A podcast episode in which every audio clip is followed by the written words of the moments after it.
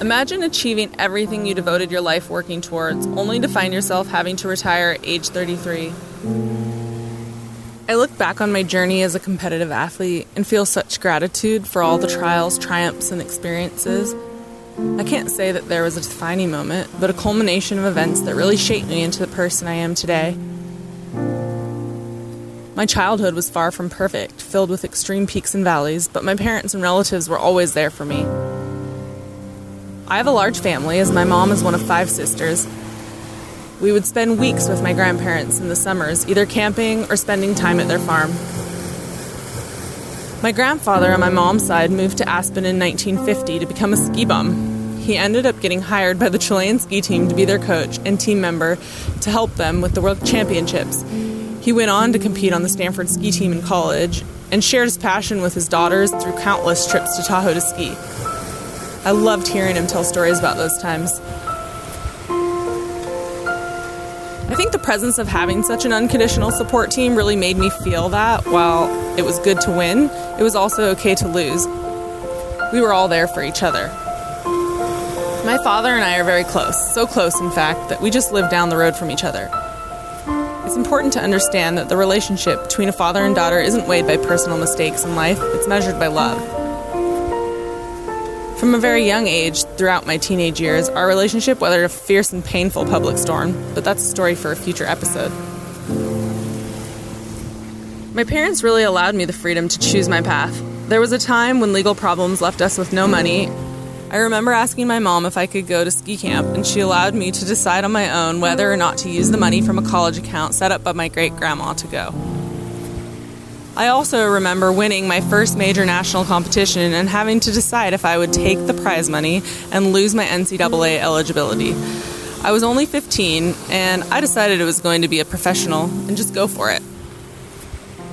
I always had a fearless attitude about success and really didn't believe failure was possible. I simply expected to win.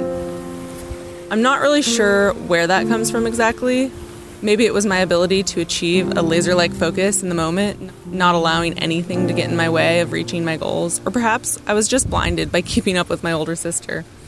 My sister April was a huge motivation to succeed. She's four years older than me and was always bigger and better. But as the kid sister, I saw that as a challenge and didn't stop until I beat her. Maybe it was revenge for beating me up when I was little. Maybe it was because she was very well liked and the center of attention that people naturally just spoke about.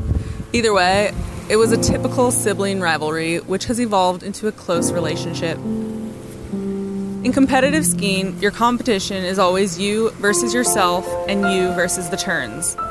I carried that attitude to always try and be better than myself every day, but most importantly, to make it fun. Ski racing was about perfecting the turn, and I loved the fact that competition was not about how to beat others, but rather how to make my own turns better and better and be faster. Winning the Olympics was a culmination of everything, but mostly the desire to stay present and believe that anything is possible. Lots of self belief, support, and positive thoughts went into every Olympic medal, and I can't wait to share those journeys with you down the road. I'm a new mom, and it's been incredible watching this small human grow up so fast. It's made me really think about how I want to raise him and how I can instill the lessons I've learned about discovering our best selves through courage, curiosity, and authenticity. It really is a never ending process. This is my life now, and while I'm not sure what's next for me, I know I am excited to take you guys along with me on this adventure as we share in this journey together. Right now, I just want to share my passion for life with you as we are living in a moment filled with uncertainty. But I know faith, love, and passion will lead us all towards the future we believe is possible.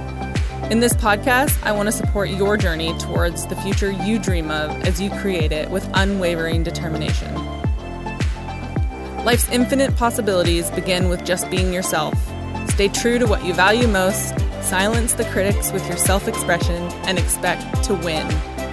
Let courage be your response to challenge, curiosity your approach to change, and humility your guide towards greatness.